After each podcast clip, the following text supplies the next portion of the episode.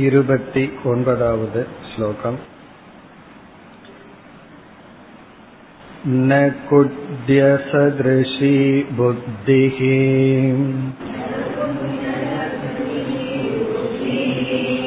ஸ்வச்சத்வாதிதி சேததா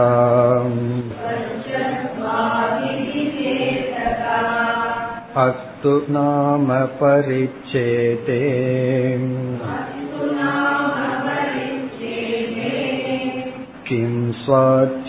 ஆபாசவாதம்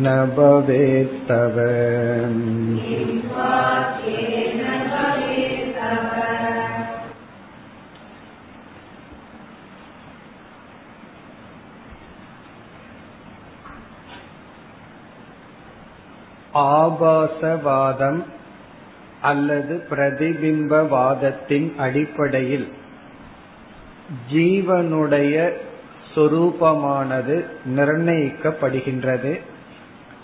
27வது ஸ்லோகத்தில் ஆரம்பித்து 41வது ஸ்லோகம் வரை ஜீவஸ்வரூபம். இங்கு பூர்வ பட்சியாக இருப்பவர்கள் அவச்சேதவாதிகள். அவர்கள் என்ன கூறுகின்றார்கள்?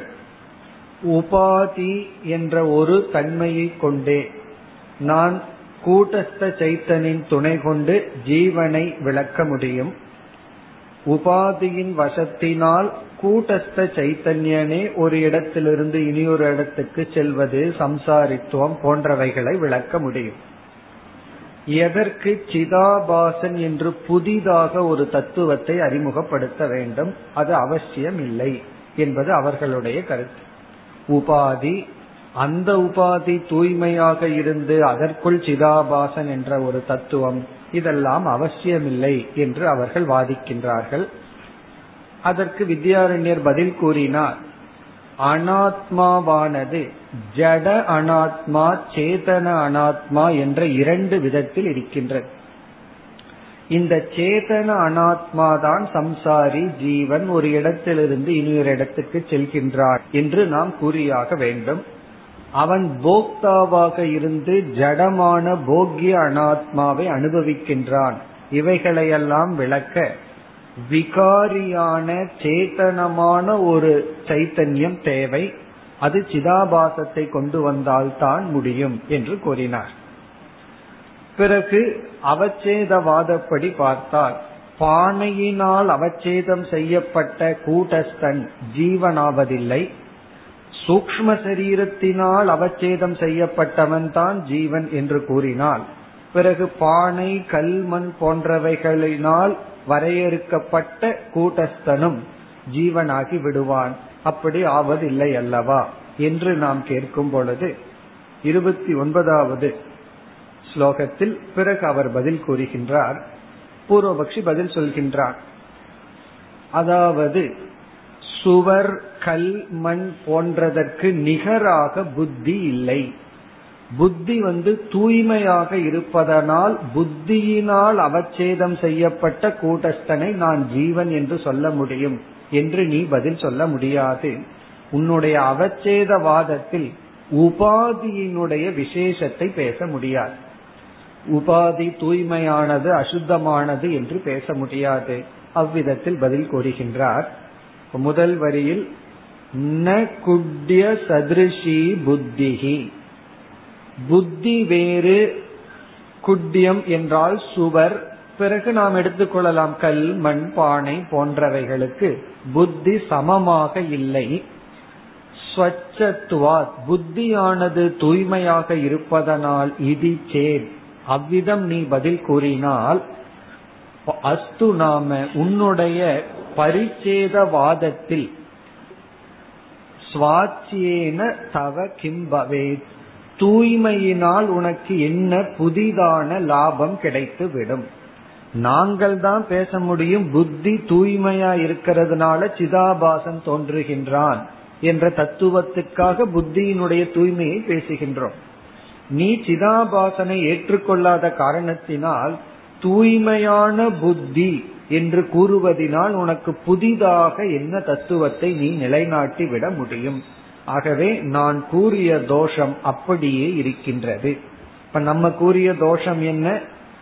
புத்தியில் வரையறுக்கப்பட்ட கூட்டஸ்தனை ஜீவன் என்றும், சுவர், கல், மண், பானை போன்றவைகளினால் வரையறுக்கப்பட்ட கூட்டஸ்தன் அஜீவன் என்றும் நீ எப்படி சொல்ல முடியும்? இந்த இரண்டும் வரையறுக்கப்பட்டது தானே? அதுதான் நம்முடைய கேள்வி. பிறகு நம்முடைய பதிலானது மீண்டும் விளக்கப்படுகின்றது. அடுத்த ஸ்லோகத்தில் உதாகரணம் மூலமாக நம்முடைய பதிலை வித்யாரண்யர் விளக்குகின்றார். 30வது ஸ்லோகம். பிரஸ்தேன தாருஜன்யேன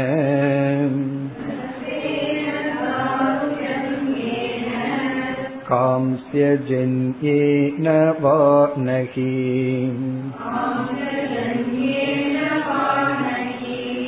விக்ரேதுஸ்தண்டுலாதீனாம் பரிமாணம் விசிஷ்யதே.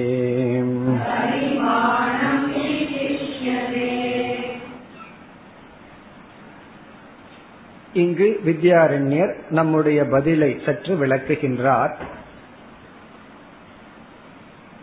அளக்கின்ற பாத்திரம் ஒன்று இருக்கின்றது, தானியங்களை அளக்கின்ற பாத்திரம். அதுதான் பிரஸ்தம் என்று சொல்லப்படுகின்றது. பிரஸ்தம் என்றால் அளக்கின்ற பாத்திரம். படி என்றெல்லாம் சொல்லுவார்கள், ஒரு படி, இரண்டு படி அப்படின்னெல்லாம் சொல்லுவார்கள். இதுல தங்கத்தினால் ஒரு பாத்திரம் செய்யப்பட்டுள்ளது, மரத்தினால் ஒரு பாத்திரம் செய்யப்பட்டுள்ளது. இப்ப மரத்தினால் செய்யப்பட்டுள்ள பாத்திரத்துல நாம நெல்லை அளந்து கொடுக்கின்றோம். தங்கத்தினால் செய்யப்பட்ட பாத்திரத்துல நெல்லை அளந்து கொடுக்கின்றோம். இந்த அளவில் எந்தவித மாறுதலும் கிடையாது. எந்த பாத்திரத்துல அளந்து கொடுத்தாலும் அந்த பாத்திரத்தினுடைய தன்மையானது அளவு என்ற தத்துவத்தில் எந்தவித வித்தியாசத்தையும் வேறுபாட்டையும் அதிசயத்தையும் செய்வதில்லை. அதே போல இப்ப தங்க பாத்திரத்துல 1 கிலோ அரிசி வாங்கினா என்ன, மர பாத்திரத்துல 1 கிலோ அரிசி வாங்கினா என்ன, ரெண்டும் ஒன்றுதான். அதே போல உன்னுடைய அவச்சேத வாதத்துல தூய்மையான உபாதியினால பிரம்மன் வரையறுக்கப்பட்டா என்ன, அசுத்தமான உபாதியினால வரையறுக்கப்பட்டால் என்ன, நீதான் உபாதி கூட்டஸ்தன். அதற்கு மேல் ஒரு தத்துவத்தை அறிமுகப்படுத்த விரும்பவில்லை. கேட்டா கௌரவ தோஷம்ங்கிற அனாவசியம்னு சொல்ற. இப்ப உன்னை பொறுத்த வரைக்கும் உபாதி பிளஸ் சைத்தன்யம், இந்த இரண்டு தான் தேவைன்னு சொன்னா உபாதியினுடைய விசேஷத்தை நீ பேசக்கூடாது. எந்த உபாதியில வரையறுக்கப்பட்டாலும் ஒன்றுதான் உன்னை பொறுத்தவரை. ஆனால் நாங்கள் என்ன செய்கின்றோம், தூய்மையான உபாதியில பிரதிபிம்பம் வருகின்றது, தாமசமான ஜடமா உபாதியில், அசுத்தமான உபாதியில் பிரதிபிம்பம் வருவதில்லை என்று பிரதிபிம்பத்தை அறிமுகப்படுத்த உபாதியில் வேறுபாட்டை நாங்கள் கூறுகின்றோம். ஆனால் உனக்கு உபாதியில் எந்த வேறுபாட்டையும் நீ கூற முடியாது. ஆகவே நான் கூறியபடி நீ அவச்சேதவாதப்படி இருந்தால் புத்தியில் வரையறுக்கப்பட்ட கூட்டஸ்தனை ஜீவன், பானை, சுவர், களிமண் போன்றவைகளில் அவச்சேதம் செய்யப்பட்ட வரையறுக்கப்பட்ட கூட்டஸ்தன் ஜீவன் இல்லை என்று நீ சொல்ல முடியாது. அவைகளும் ஜீவனாகி விடுவார்கள். ஆகவே அந்த தோஷம் அப்படியே இருக்கின்றது. அதை கூறுகின்றார். பிரஸ்தேன தாருஜன்யேன. தாரு என்றால் மரம், தாருஜன்யேன மரத்தினால் செய்யப்பட்ட, பிரஸ்தேன மெஷர் அளவு, அளவு பாத்திரத்தினால், காம்ஸ்ய ஜன்யேன வாநகி.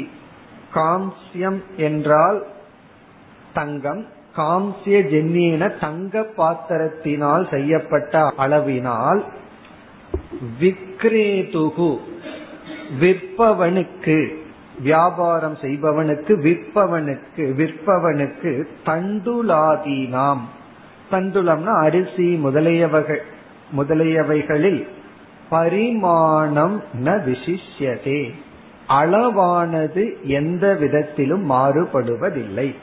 நகி விசிஷ்யதே, நகிங்கிறது முதல் வரியில் இருக்கு, கடைசியில் நகி விசிஷியதேன எந்தவித வேற்றுமையும் அடைவதில்லை.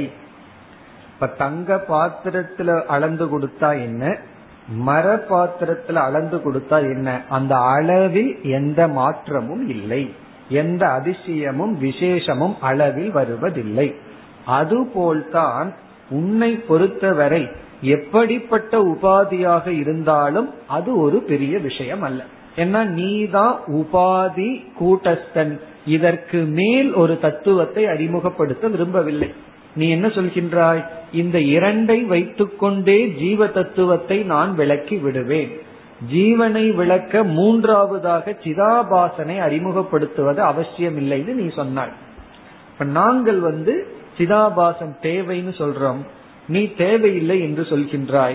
அப்படி சொல்லும் பொழுது சிதாபாசன் இல்லாமல் மற்ற அனைத்து பொருள்களும் ஜீவனாகி விடுவார்கள். சரி ஆகட்டுமே, நான் சொல்லலாம் எல்லாமே ஜீவனானா எல்லாமே போக்தா வாய்த்தா, இங்க போக்கியம் என்ன இருக்கும், எல்லாமே சாப்பிடுற ஆளுகளா மாறிட்டா சாப்பிடுறதுக்கு என்ன இருக்கும், இல்ல எல்லாமே சாப்பாடா மாறிட்டா சாப்பிடுபவன் யார். ஆகவே இந்த அனாத்மாவில போக்யன் ஒரு ஜீவன் இருக்கின்றான், போக்தா என்ற ஒரு ஜீவன், போக்யம் என்று அனுபவிக்கப்படுகின்ற ஜடப்பொருள் இருக்கின்றது. இதையெல்லாம் விளக்க வேண்டும் என்றால் உபாதியில விசேஷத்தை சொல்லி அதுல பிரதிபிம்பத்தை கூறி ஜீவனை அறிமுகப்படுத்த வேண்டும். அந்த ஜீவன் தான் ஒரு இடத்திலிருந்து இனி ஒரு இடத்துக்கு செல்கின்றான். நம்ம எல்லாம் உயிர் போயிடுதுன்னு சொல்றமே, அதனுடைய அர்த்தம் என்ன, சிதாபாசன் இந்த இடத்திலிருந்து சென்று விட்டான்.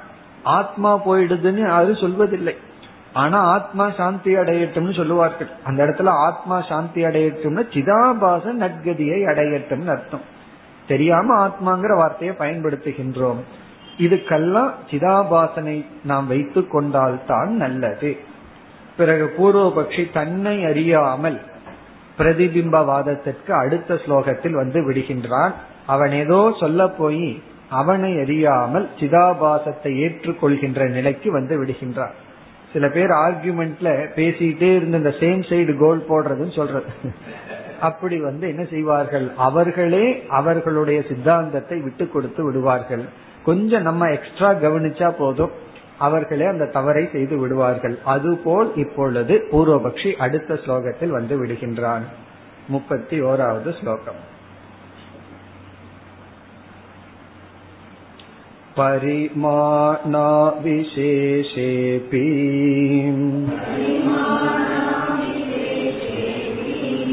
பிரதிபிம்போ விசிஷ்யதே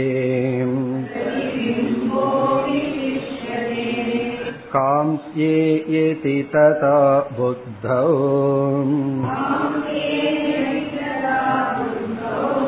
அப்யாபாசோ பவேத் பலாத்.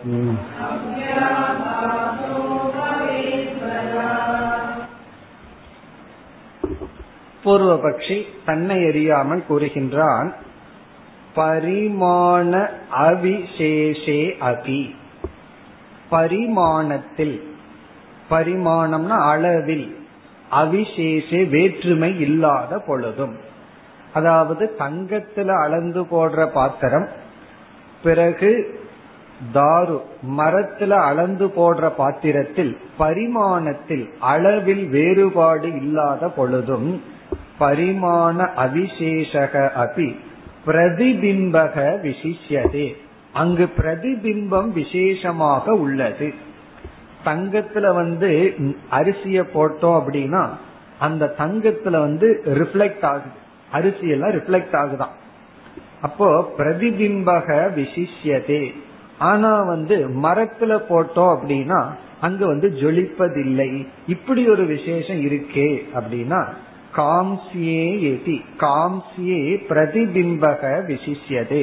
தங்கத்தினால் ஆன பாத்திரத்தில் அரிசியை எல்லாம் போடும் பொழுது அந்த அரிசியினுடைய பிரதிபிம்பமானது விசேஷமாக தெரிகிறது. மர பாத்திரத்துல போட்டோம் அப்படின்னா அந்த அரிசியானது ஜொலிப்பதில்லை என்று கூறினால், பிறகு அவன் சொல்றான் அதே போல ததா புத்தவ், அதுபோல புத்தியில வரையறுக்கப்படும் பொழுது கூட்டஸ்தன் ஜீவனாகின்றான் அப்படின்னு நீ சொல்ற.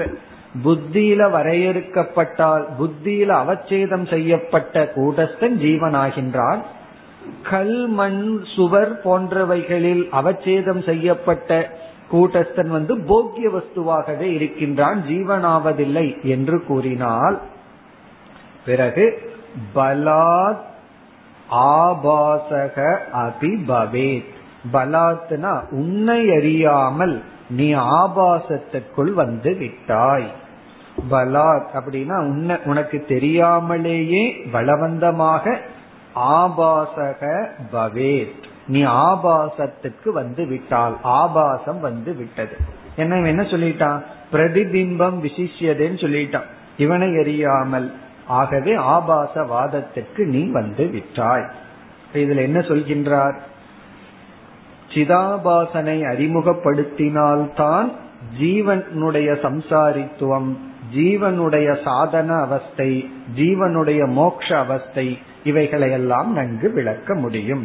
ஆகவே நீ பிரதிபிம்பம் என்று சொல்வதன் மூலமாக நீ ஆபாசவாதத்திற்கு வந்து விட்டாய் என்று இங்கு பதில் கூறுகின்றார். இத்துடன் இந்த பூர்வபக்ஷமானது முடிவடைகின்றது. மீண்டும் பூர்வபக்ஷி வேறு கோணத்தில் வரப்போகின்றார். அதை வேறு கோணத்தில் பதில் சொல்லி விளக்கம் கொடுக்க போகின்றார். இப்ப பூர்வபக்ஷி என்ன செய்தான்? பிரதிபிம்பம் தான நான் சொன்னேன், ஆபாசத்தை சொல்லவில்லையே அப்படி அவன் நினைக்கலாம். நான் பிரதிபிம்பம் வரும்னு சொன்னேன், ஆனா ஆபாசம் வரும்னு சொல்லலையேன்னு சொன்னா, இனி வித்யாரண்யர் பதில் சொல்றார், இரண்டுக்கும் பெரிய வேற்றுமை கிடையாது, ரெண்டு ஒன்றுதான், பிரதிபிம்பமும் ஆபாசமும் ஒன்றுதான், வேற்றுமை இல்லை என்று அடுத்த ஸ்லோகத்தில் கூறுகின்றார். 32வது ஸ்லோகம். ஈஷத் பாசனமாபாசக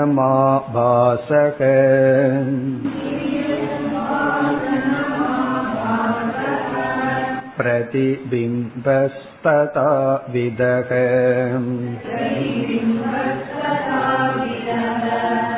பிம்பலக்ஷணஹீனஸ்ஸன்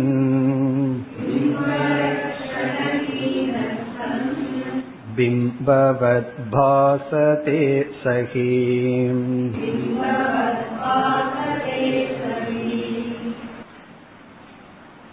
இந்த ஸ்லோகத்தின் முதல் வரியில் பிரதிபிம்பவாதமும் ஆபாசவாதமும் ஒன்றுதான் என்று பேசுகின்றார். அதுல சிறிய வேற்றுமை இருக்கின்றது, அது பெரிய விஷயம் அல்ல என்று வித்யாரண்யர் பிரதிபிம்பவாதத்தையும் ஆபாசவாதத்தையும் கலந்து விட்டார்.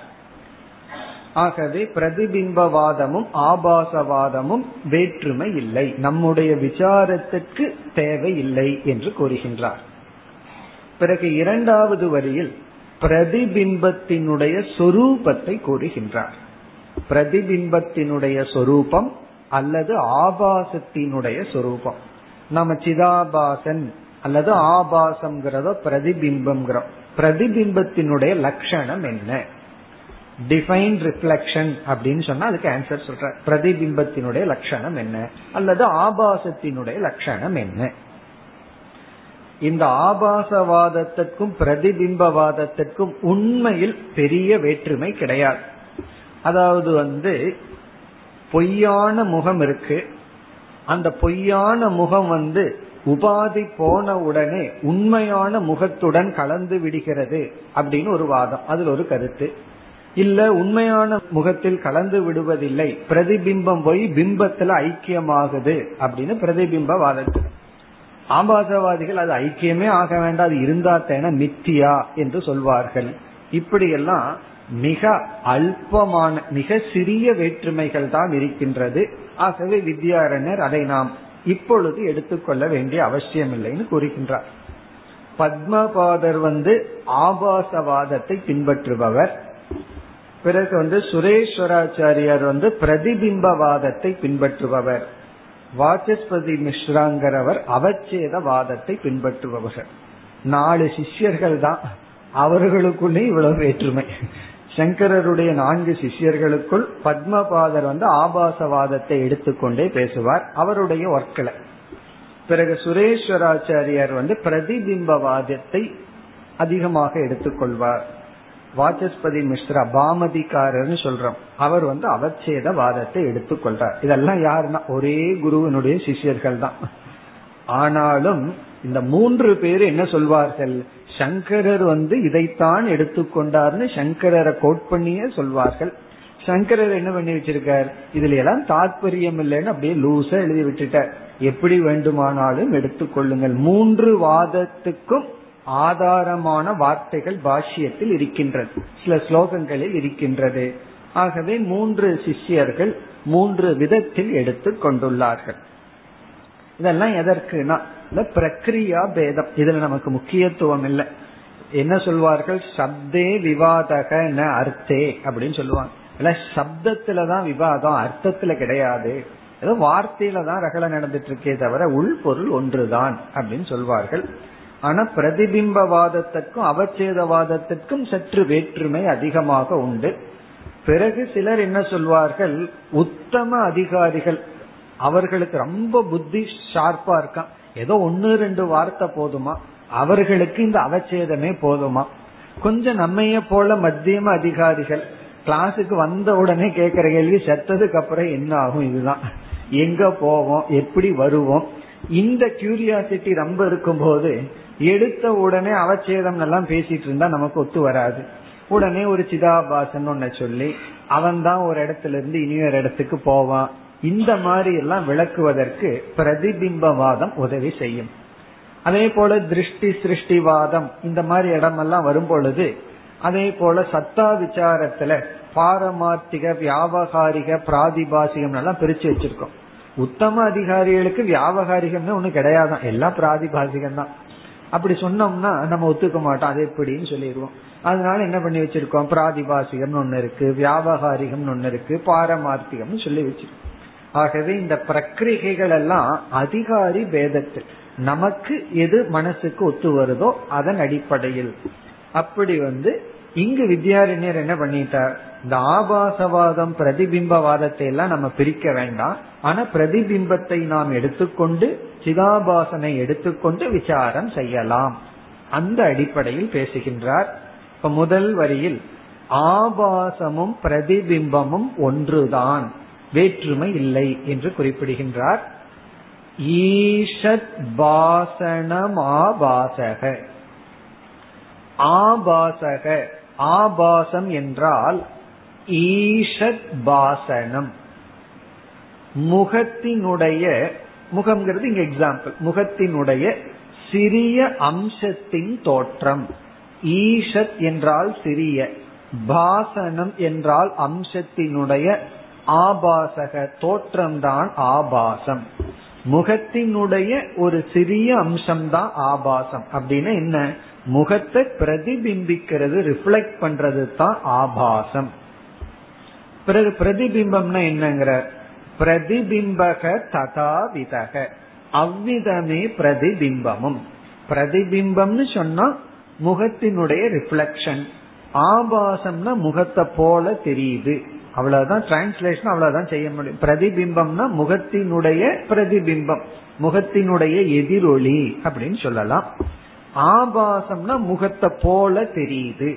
இதுக்கு என்ன வேற்றுமை இருக்க போகுது, முகத்தை போல் தெரிவது அல்லது முகத்தினுடைய எதிரொலி. எதிரொலின்னு சொன்னா எதிர்பிம்பம், முகத்தினுடைய எதிர்பிம்பம், முகத்தை போல் தெரிவது, அவ்வளவுதான் வேற்றுமை.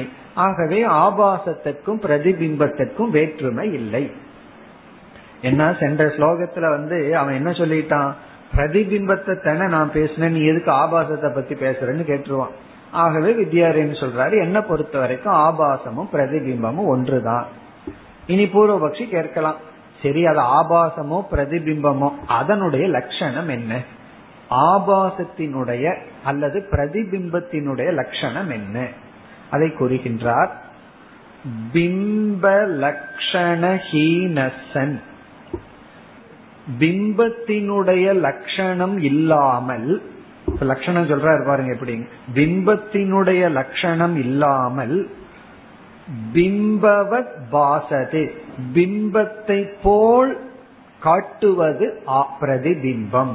சக சக பிரதிபிம்பக, அந்த பிரதிபிம்பம் என்பது பிம்பத்தினுடைய லட்சணம் இல்லாமல் பிம்பத்தை போல் காட்சி அளிப்பது, அது இல்லாமல் அதை போல் இருப்பது. அது இருக்கக்கூடாது, ஆனா அதை போல இருக்கணும். நம்ம எல்லாமே இப்ப இந்த ஆபாசத்தை தான் ரிசர்ச் பண்ணி கண்டுபிடிச்சிட்டு இருக்கோம். Coffee without coffee, sugar without sugar, அது இனிப்பா இருக்கணும் ஆனா அதுல சுகர் இருக்கக்கூடாது. அப்படி கொலஸ்ட்ரால் வித்தவுட் கொலஸ்ட்ரால், அந்த மாதிரி எல்லாமே அது மாதிரி இருக்கும் ஆனா அது இருக்கக்கூடாது.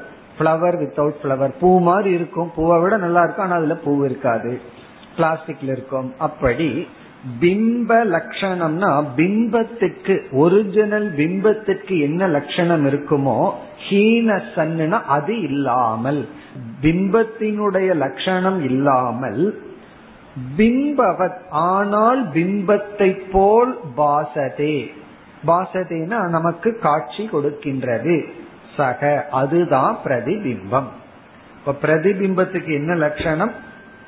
பிம்பத்தினுடைய தன்மை இல்லாமல் பிம்பத்தை போல் தெரிவதுதான் பிரதிபிம்பம். அதாவது முகம் இருக்கு, நம்முடைய முகத்தின் ஒரிஜினல் முகத்துக்கு என்ன சொரூபம் இருக்குமோ லட்சணம் இருக்குமோ அது இல்லாமல் நம்ம முகத்தை போல தெரிவதுதான் கண்ணாடியில் இருக்கிற முகம். இப்ப கண்ணாடியில் இருக்கிற நம்முடைய முகத்துக்கு என்ன லட்சணம்னா ஒரிஜினல் முகத்துக்கு என்ன லட்சணம் இருக்குமோ அது என்ன சொரூபம் இருக்குமோ அது இல்லாமல் ஒரிஜினல் முகத்தை போல காட்சி அளிப்பதுதான் என்ன கண்ணாடியில் இருக்கிற முகம். இத கேட்ட உடனே நமக்கு சந்தேகம் வந்துடலாம். சரி, பிம்பத்தினுடைய சொரூபம்தான் என்ன? பிம்பத்தினுடைய லட்சணம் இல்லாமல் சொன்னா பிம்பத்துக்கு என்ன லட்சணம்? இப்ப பிம்பத்தினுடைய லட்சணம் தெரிஞ்சாத்தானே பிரதிபிம்பத்தினுடைய லட்சணத்தை புரிந்து கொள்ள முடியும். அதை இனி அடுத்த ஸ்லோகத்தில் குறிப்பிடுகின்றார். அதாவது அடுத்த ஸ்லோகத்தில் 33வது ஸ்லோகத்தில் பிம்பத்தினுடைய லட்சணம் பிரதிபிம்பத்தினுடைய லட்சணத்தையும் குறிப்பிடுகின்றார். பிம்ப லட்சணம் பிரதிபிம்ப லட்சணம், பிம்பத்துக்கு இது லட்சணம் பிரதிபிம்பத்துக்கு இது லட்சணம். 33வது ஸ்லோகம். சசங்கத்வ விகாராப்யாம் பிம்பலக்ஷணஹீனதாம் ஸ்பூர்த்திரூபத்வமேதஸ்ய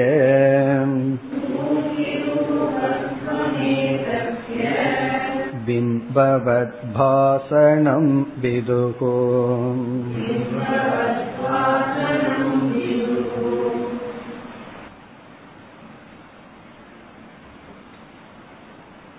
பிம்பத்தினுடைய லட்சணம் இரண்டு தன்மை.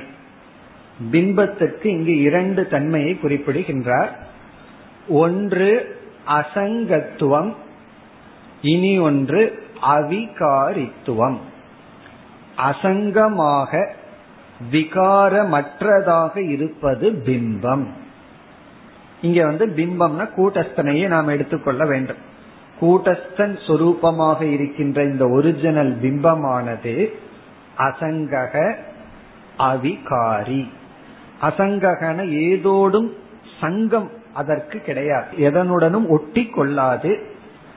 அவிகாரின எந்த விதமான மாற்றத்தையும் அடையாது. நம்ம ரிலேட்டிவா பிம்பத்தினுடைய அடிப்படையில முகத்தையே எடுத்துக்கொள்ளலாம். இப்ப இந்த முகம் இருக்கு, நம்முடைய முகம் கண்ணாடியில தெரியும் பொழுது இந்த முகம் கண்ணாடியில போய் அது ஒட்டி கொள்வதில்லை. கண்ணாடியில போய் அந்த முகம் போயிடுதுன்னு வச்சுக்கோமே, அது நம்ம இந்த ஒரிஜினல் முகம் போய் அதுல ஒட்டி கொள்வதில்லை.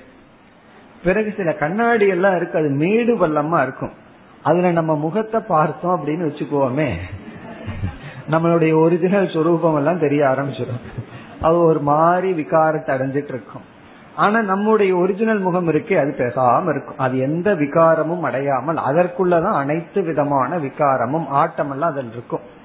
நம்ம முகத்தை ஆடாம வச்சிருந்தாலும் கூட அந்த கண்ணாடியை நம்ம அசைக்கும் பொழுது கண்ணாடியினுடைய தன்மைக்கு ஏற்றால்படி முகத்துல சில விகாரங்கள் மாற்றமெல்லாம் இருக்கும்.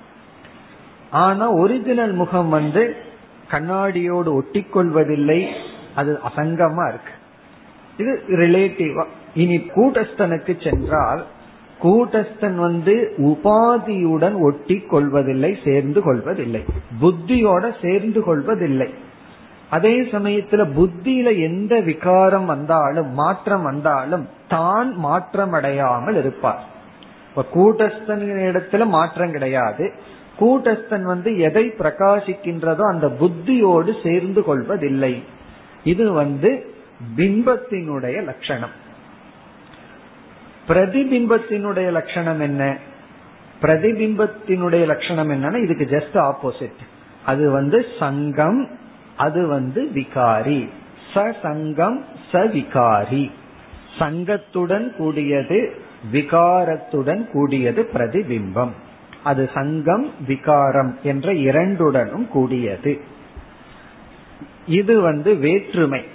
அதாவது சங்கமாகவும் விகாரமாகவும் இருப்பது பிரதிபிம்பம், அசங்கமாகவும் அவிகாரமாகவும் இருப்பது பிம்பம்.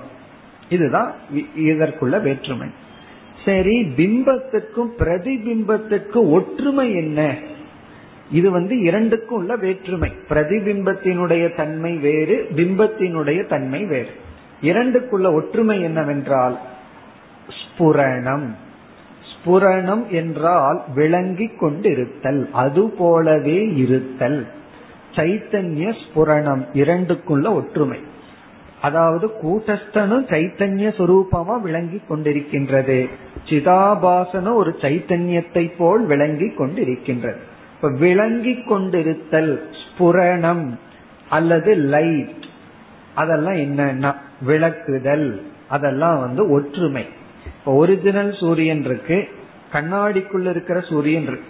கண்ணாடிக்குள்ள இருக்கிற சூரியனும் ஒரு இருட்டு அறையை பிரகாசப்படுத்துகின்ற, பிறகு சூரியனும் அனைத்தையும் பிரகாசப்படுத்துகின்றது. அப்படி பிரகாசப்படுத்துதல் ஸ்புரணம் என்பது இரண்டுக்கும் ஒற்றுமை. அது போலவே இருத்தல்ங்கிறது ஒற்றுமை.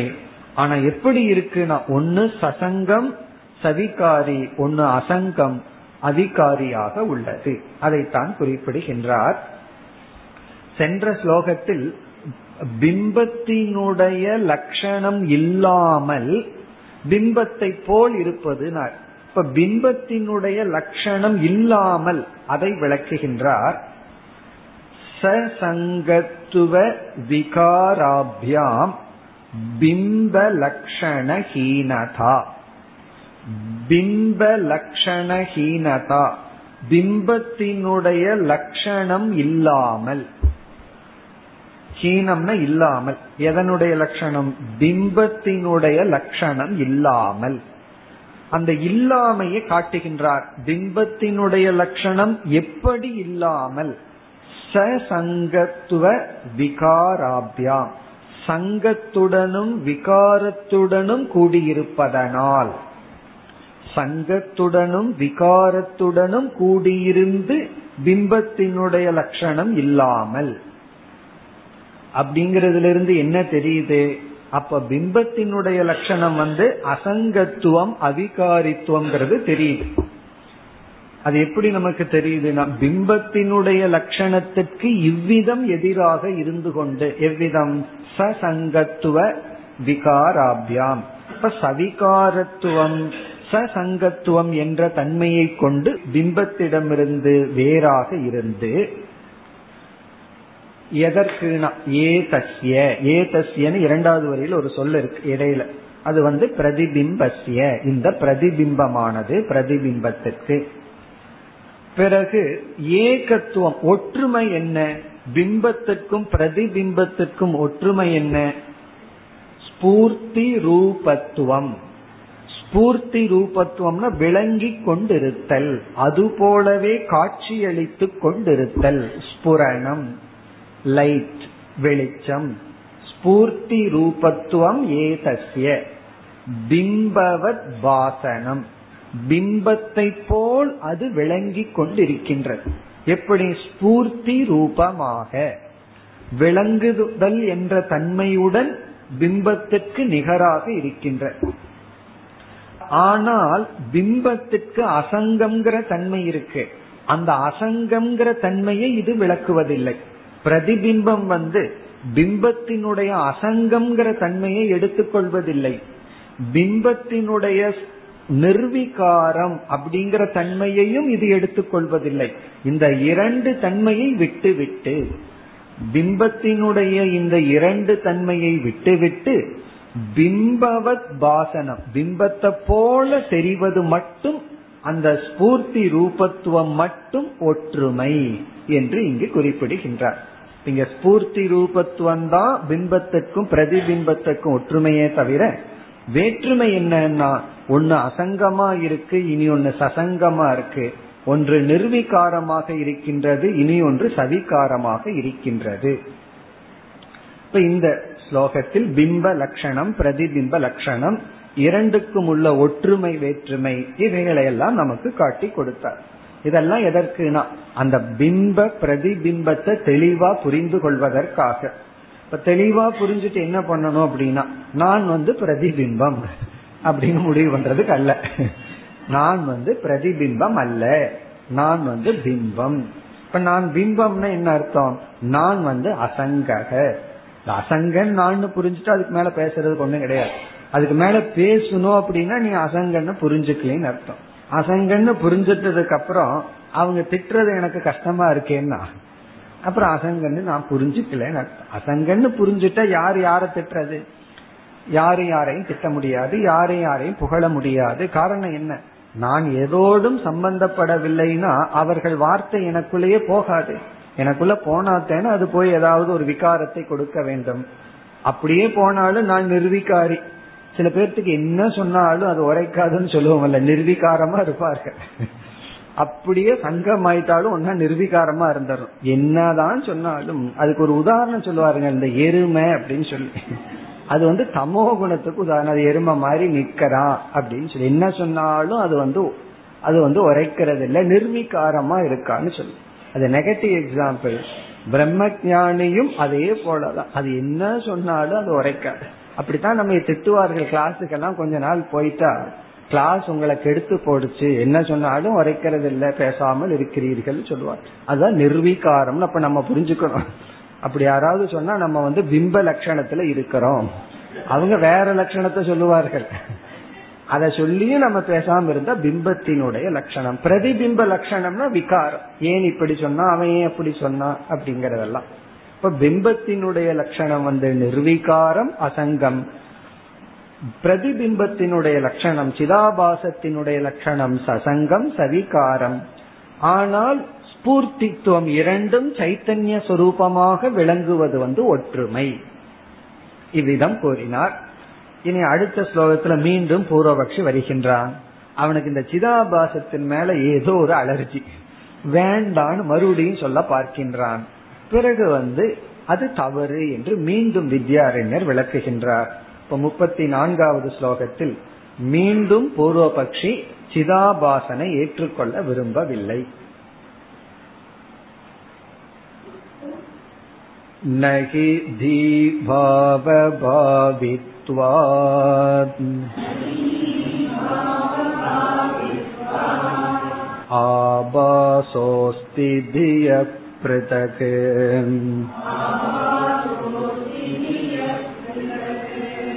இதி சேதல்பமேவோக்தம்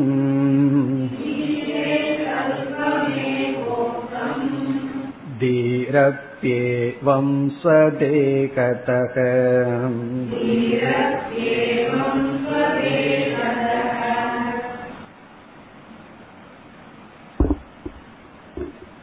இந்த ஸ்லோகத்தில் பூர்வபக்ஷியானவன் என்ன கூறுகின்றான், புத்தி சிதாபாசன் என்று இரண்டு தத்துவத்தை நீங்கள் அறிமுகப்படுத்துகிறீர்கள். ஜீவன்கிற சொல்லுக்குள்ள கூட்டஸ்தன் இருக்கத்தான் இருக்கு. இந்த கூட்டஸ்தனுக்கு அப்பாற்பட்டு புத்தி, அதாவது சூக்ஷ்ம சரீரம், அதற்குள் இருக்கிற பிரதிபிம்பமான சிதாபாசன் அறிமுகப்படுத்துகிறீர்கள். நான் என்ன சொல்றேன், கூட்டஸ்தன் ஒரு தத்துவம், புத்தின்னு ஒரு தத்துவம், இரண்டு தான் நான் சொல்றேன். சிதாபாசன் ஒன்ன நான் சொல்லாம அந்த ஃபேக்டர் அறிமுகப்படுத்தாமையே விளக்க விரும்புகின்றேன்னு நான் சொல்றேன். நீங்கள் அதற்குள்ள சிதாபாசன் ஒரு தத்துவம் இருக்குன்னு சொல்கிறீர்கள். இப்ப இங்க பூர்வபக்ஷி என்ன சொல்கின்றான், அது இருந்துட்டு போகட்டுமே, கொஞ்சம் இறங்கி வர்றான், சரி சிதாபாசனே ஒன்னு இருந்துட்டு போகட்டும், அந்த சிதாபாசனையும் புத்தியையும் நீங்கள் இரண்டு தனித்தனி தத்துவம்னு சொல்கிறீர்கள்.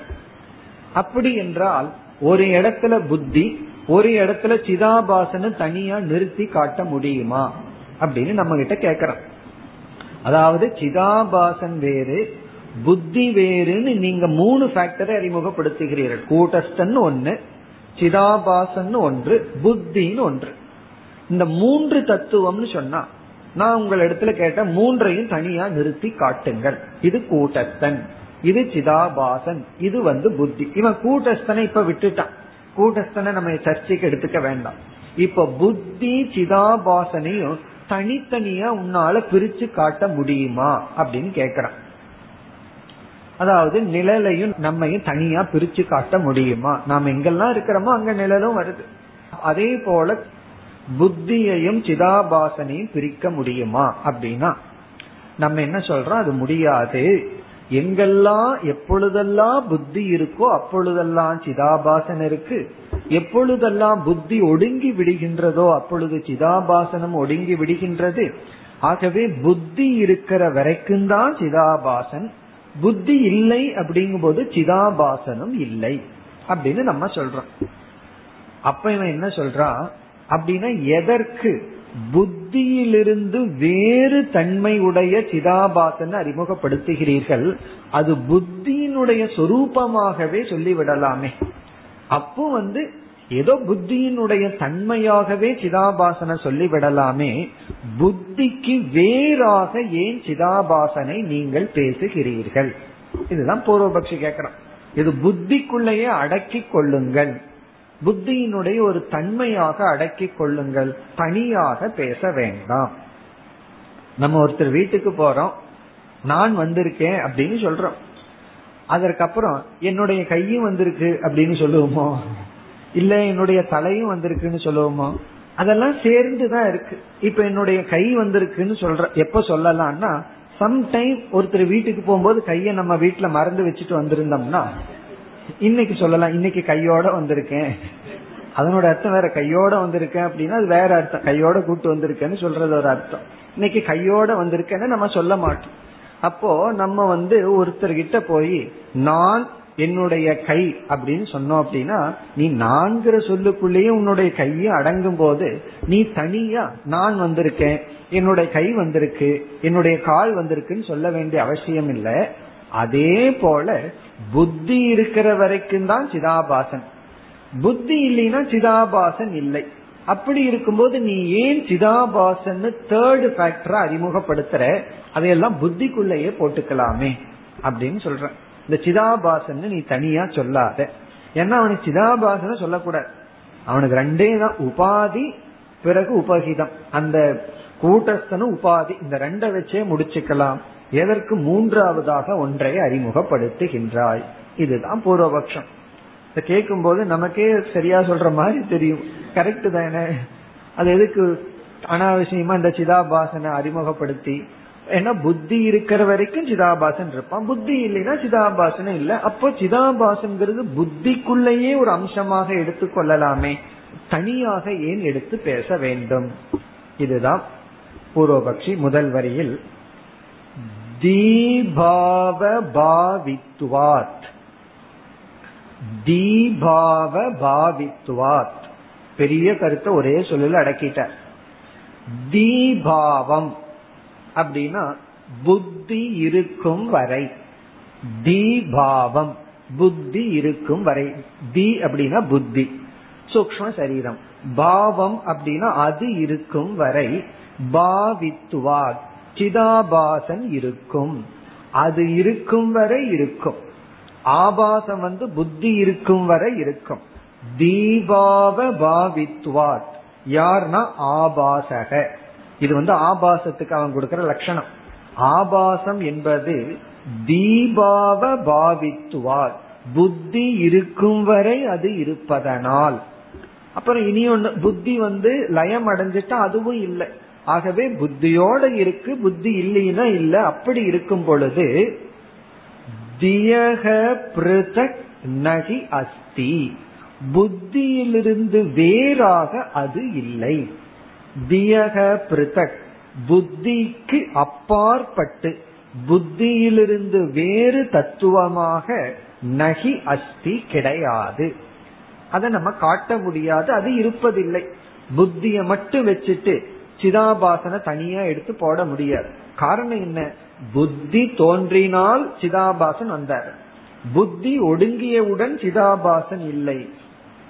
தீபாவ பாவித்வாத், புத்தி இருப்பதனால் இருக்கக்கூடிய அந்த ஆபாசமானது தியக பிருதக் நகி அஸ்தி, புத்தியிலிருந்து வேறாக இல்லை. இதுல இருந்து இவன் என்ன சொல்ல விரும்புறான், அதை நம்ம இங்க புரிந்து கொள்ள வேண்டும். இங்க பூர்வபக்ஷியினுடைய அபிப்பிராயம், ஆகவே சிதாபாசன் என்று தனியாக ஒரு தத்துவத்தை அறிமுகப்படுத்தாதே. அப்படி ஒரு தத்துவம் உனக்கு வேணும்னு நினைச்சா அது புத்தியினுடைய சொரூபமாகவே கூறிவிடு. புத்திக்குள்ளேயே பேசிடு, உபாதிக்குள்ளேயே நீ பேசிடு, உபாதியினுடைய பிரதிபிம்பம்னு தனியாக பேசாதே. ஆகவே ரெண்டு ஃபேக்டர் தான், புத்தி கூட்டஸ்தன். உன்னை பொறுத்த வரைக்கும் கூட்டஸ்தன் புத்தி சிதாபாசன். அப்படி சொல்ற அந்த சிதாபாசன் புத்திக்கு வேறாக தனியாக நிற்காததனால் புத்திக்குள் சேர்த்திக்கொள். இப்படி அவன் சொல்லி அப்படியே ரொம்ப கர்வமா பாக்குறான், நான் என்ன பெரிய கண்டுபிடிச்சிட்டேன். அதுக்கு வித்யாரண்யர் பதில் சொல்றார், இதிச்சே, இவ்விதம் நீ பேசினால் அல்பம் ஏவ உக்தம், உன்னுடைய சிந்தனையானது அல்பம், அல்பமேவ உக்தம், நீ ரொம்ப அல்பமா பேசியிருக்க, நீ ரொம்ப கருமையா இருக்க அப்படின்னு அர்த்தம். ஒரு எக்ஸ்ட்ரா ஃபேக்டரை அறிமுகப்படுத்துறதுக்கு நீ ஒத்துக்க மாட்டேங்கிறியே, நீ ரொம்ப அல்பமாகத்தான் பேசி உள்ளாய். இங்க அல்பம் இஸ் ஈக்வல் டு அசாது, அசாது ஏவ உக்தம், நீ தவறாகத்தான் பேசி உள்ளாய், நீ பேசியது சரியல்ல, நீ இப்படி சிந்திப்பது சரியல்ல, இப்படி நீ யோசிக்காத, நீ இப்ப அல்பந்தான் சொல்லி உள்ளாய். எப்படி வித்யாரண்யர் பதில் கூறுகின்றார், தீஹி அபி ஏவம் ஸ்வதேஹதஹ. இங்க சுருக்கமான பதில் சொல்கின்றார். அதாவது வித்யாரண்யருடைய பதில் என்னவென்றால், சூக்ஷ்ம சரீரம் இருக்கு, நீ என்ன சொன்னாய், சூக்ஷ்ம சரீரம் இருக்கும் பொழுதுதான் ஆபாசம் இருக்கு, சூக்ஷ்ம சரீரம் ஒடுங்கனுள்ள தனியா ஆபாசம் இல்லை. அதாவது சூக்ஷ்ம சரீரத்தையும் ஆபாசத்தையும் பிரிச்சு வைக்க முடியாது, ஆகவே ரெண்டு ஒன்று அப்படின்னு சொன்னேன். நான் சொல்கின்றேன், அப்படி பார்த்தால் ஸ்தூல சரீரத்தையும் சூக்ஷ்ம சரீரத்தையும் எடுத்துக்கொள்வோம். ஸ்தூல சரீரம் சூக்ஷ்ம சரீரமும் சேர்ந்தே இருக்கும், இந்த ரெண்டையும் நம்ம பிரிக்கவே முடியாது.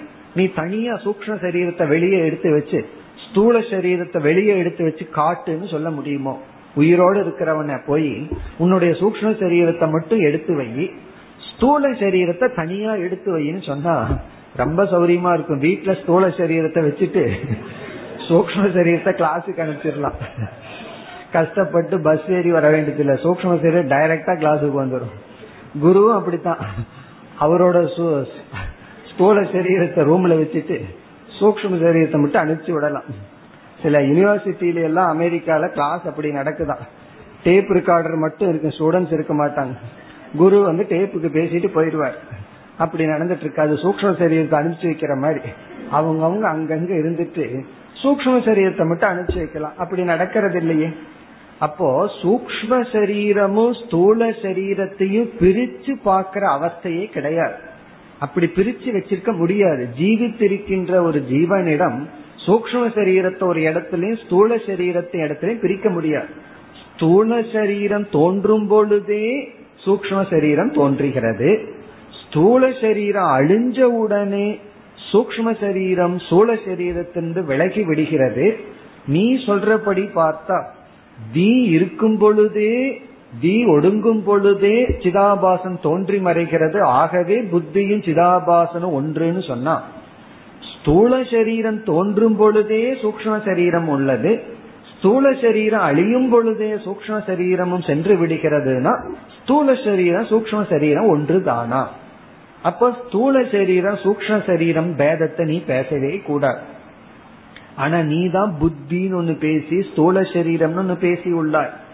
ஆகவே இது லாஜிக் அல்ல. உன்னுடைய லாஜிக் வேற இடத்துல வேலை செய்யும், இந்த இடத்துல வேலை செய்யாது. இப்ப இந்த இடத்துல உன்னுடைய லாஜிக் தர்க்கம் வேலை செய்யாது. உன்னுடைய தர்க்கத்தை நீ தவறான இடத்தில் பயன்படுத்தி உள்ளாய். காரணம் என்ன? ஸ்தூல சரீரமும் சூக்ஷ்ம சரீரமும் ஸ்தூல சரீரத்துடன் சூக்ஷ்ம சரீரத்தை பிரிக்க முடியாத சூழ்நிலையிலும் வேறு வேறுன்னு நீயும் நானும் ஏற்றுக்கொண்டோம். அதே போல நீ ஏற்றுக்கொள்ள வேண்டும். எப்படின்னா சூக்ஷ்ம சரீரத்திற்குள் சிதாபாசனை பிரிக்க முடியாவிட்டாலும் சிதாபாசங்கிற என்டிட்டி வேற, சூக்ஷ்ம சரீரம்ங்கிறது வேற. காரணம் சூக்ஷ்ம சரீரம் பஞ்சபூதத்தில் செய்யப்பட்டது, பஞ்ச சூக்ஷ்ம பூதத்தில் செய்யப்பட்டது. சிதாபாசன்கிறது சைத்தன்யத்தினுடைய பிரதிபிம்பம். இந்த இரண்டும் வேறு வேறு தன்மை. எதை போல? ஸ்தூல தேகம் வேறு, சூக்ஷ்ம தேகம் வேறு என்பதை போல.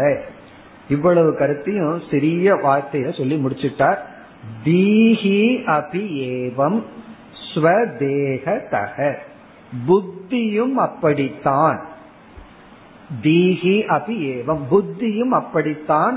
ஸ்வதேகதஹ, தன்னுடைய ஸ்தூல சரீரத்தின் அடிப்படையில். இதுதான் பதில். புத்தியும் அப்படித்தான். ஸ்வதேகதஹன, தான் இருக்கின்ற தேகத்தின் அடிப்படையில். ஸ்வதேகம்னா அந்த புத்தி இருக்கிற தேகம். ஸ்வங்கிறது புத்தியை குறிக்கின்றது. அந்த புத்தி எந்த தேகத்துல இருக்கோ, சூக்ஷ்ம சரீரம் எந்த ஸ்தூல சரீரத்தில் இருக்கோ, அதன் அடிப்படையில் பார்த்தாலும் புத்தியும் அப்படித்தான். இந்த பதில பார்த்தா நமக்கு புரியவே புரியாது, வெறும் பதில மட்டும் பார்த்தான். புத்தியும் தன்னுடைய தேகத்தின் அடிப்படையில் அப்படித்தான் அப்படின்னு என்ன அர்த்தம்? புத்தி ஸ்தூல சரீரத்துல இருக்கும் பொழுது தான் இருக்கு, ஸ்தூல சரீரத்துல இல்லாத பொழுது தான் அங்கு இருப்பதில்லை. இருந்தும் புத்தி வேறு ஸ்தூல சரீரம் வேறுன்னு எப்படி ஏற்றுக்கொள்கின்றோமோ அதே அடிப்படையில சூக்ஷ்ம சரீரம் இருந்தா சிதாபாசன் வருது, சூக்ஷ்ம சரீரம் இல்லைனா சிதாபாசன் இல்லை. அந்த அடிப்படையில பார்த்தாலும் வேறுதான். இவ்விதம் நீ சிதாபாசனை ஏற்றுக்கொண்டுதான் ஆக வேண்டும் என்று இவன் பதில் கூறுகின்றான். இனி அடுத்த ஸ்லோகத்தில் இதை மீண்டும் நிலைநாட்டுகின்றார். 35வது ஸ்லோகம். தேகே மிருதேபி புத்திஸ்சேத்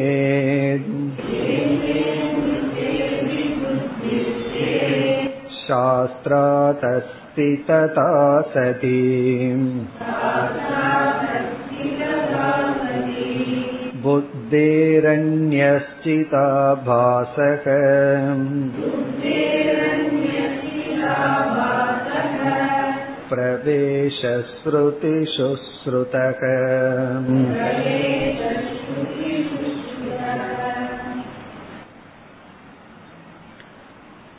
சென்ற ஸ்லோகத்தில் பூர்வபக்ஷி என்ன கருத்தை கூறினானோ அதற்கு நாம் நேரடியான பதிலை கூறவில்லை. அதற்கு நேரடியான பதிலை கூறுவதற்கு பதிலாக நம்ம என்ன சொல்லிட்டோம் அப்படின்னா புத்தியும் அப்படித்தான். இதுதான் வாதம் அல்லது விதண்டாவாதம் அப்படின்னு அர்த்தம். நீ ஏன் இப்படி பண்றேன்னு கேட்டா நீயும் அப்படி பண்றேன்னு பதில் சொன்னா அது என்ன பதில்னா அப்ப நான் பண்றது தப்போ ரைட்டோ அது அப்படி இருக்கட்டும், நீயும் இப்படி பண்றேன்னு சொல்ற மாதிரி இருக்கு. ஆகவே இங்கு இந்த ஸ்லோகத்துலதான் பதில் கொடுத்து தெளிவுபடுத்துகின்றார். இங்க பூர்வபக்ஷி என்ன சொல்றான்? நம்ம சொன்ன அந்த லாஜிக்கை தாண்டி நீ ஸ்தூல தேகம் சூக்ஷ்ம தேகம் இந்த இரண்டும் வேறல்லங்கிற நிலை வந்துவிடும்னு சொல்ற. அப்படி கிடையாது. நம்முடைய ஸ்தூல சரீரம் இறந்ததற்கு பிறகு சூக்ஷ்ம சரீரம் இருக்குன்னு சாஸ்திரத்திலிருந்து தெரிஞ்சுக்கிறோன்னு அவன் சொல்றான். அதாவது ஸ்தூல சரீரம் சூக்ஷ்ம சரீரம் ஒன்றாகிவிடும், ஏன் தனியா பேசணும் உன்னுடைய லாஜிக் படின்னு கேக்குற. இந்த லாஜிக் எல்லாம் நம்ம விட்டுட்டு இப்ப சாஸ்திரத்துக்கு போவோம். ஸ்தூல சரீரம் இறந்தாலும் சூக்ஷ்ம சரீரம் இருக்குன்னு சாஸ்திரத்திலிருந்து நான் தெரிந்து கொள்கின்றேன். ஆகவே ஸ்தூல சரீரத்துடன் சூக்ஷ்ம சரீரம் தோன்றி இருந்தாலும் அந்த லாஜிக்க படி ஒத்து வரவில்லை என்றாலும் சாஸ்திரத்தின் அடிப்படையில் சூக்ஷ்ம சரீரம் வேறு ஸ்தூல சரீரம் வேறு. பாதி பதில பூர்வபக்ஷிய சொல்லிட்டான். உடனே நம்ம என்ன சொல்றோம், அதே சாஸ்திரத்தின் அடிப்படையில தான் சிதாபாசன் வேறு சூக்ஷ்ம சரீரம் வேறு. அது நம்முடைய பதில். இப்ப முதல் வரியில் தேஹே மிருதே அபி, தேஹே மிருதே அபி, ஸ்தூல சரீரம் இறந்த போதிலும் புத்திஹி, புத்தியானது சாஸ்திராத் அஸ்தி சேத், சாஸ்திரத்தின் அடிப்படையில் இருக்கின்றது என்று நீ கூறினால் இந்த ஸ்தூல சரீரம் இறந்ததற்கு பிறகும் சூக்ஷ்ம சரீரமான புத்தியானது சாஸ்திரத்தின் பிரமாணத்தை கொண்டு இருப்பதாக எடுத்துக்கொள்ள வேண்டும். ததா சதி, அவ்விதம் நீ கூறினால் புத்தேகே அந்யக சிதாபாசக, புத்திக்கு வேறான சிதாபாசனம், புத்தேகே அந்யக, புத்திக்கு வேறாக இருக்கின்ற சிதாபாசனம் ஸ்ருதக, சாஸ்திரத்தில் கேட்கப்பட்டுள்ளது.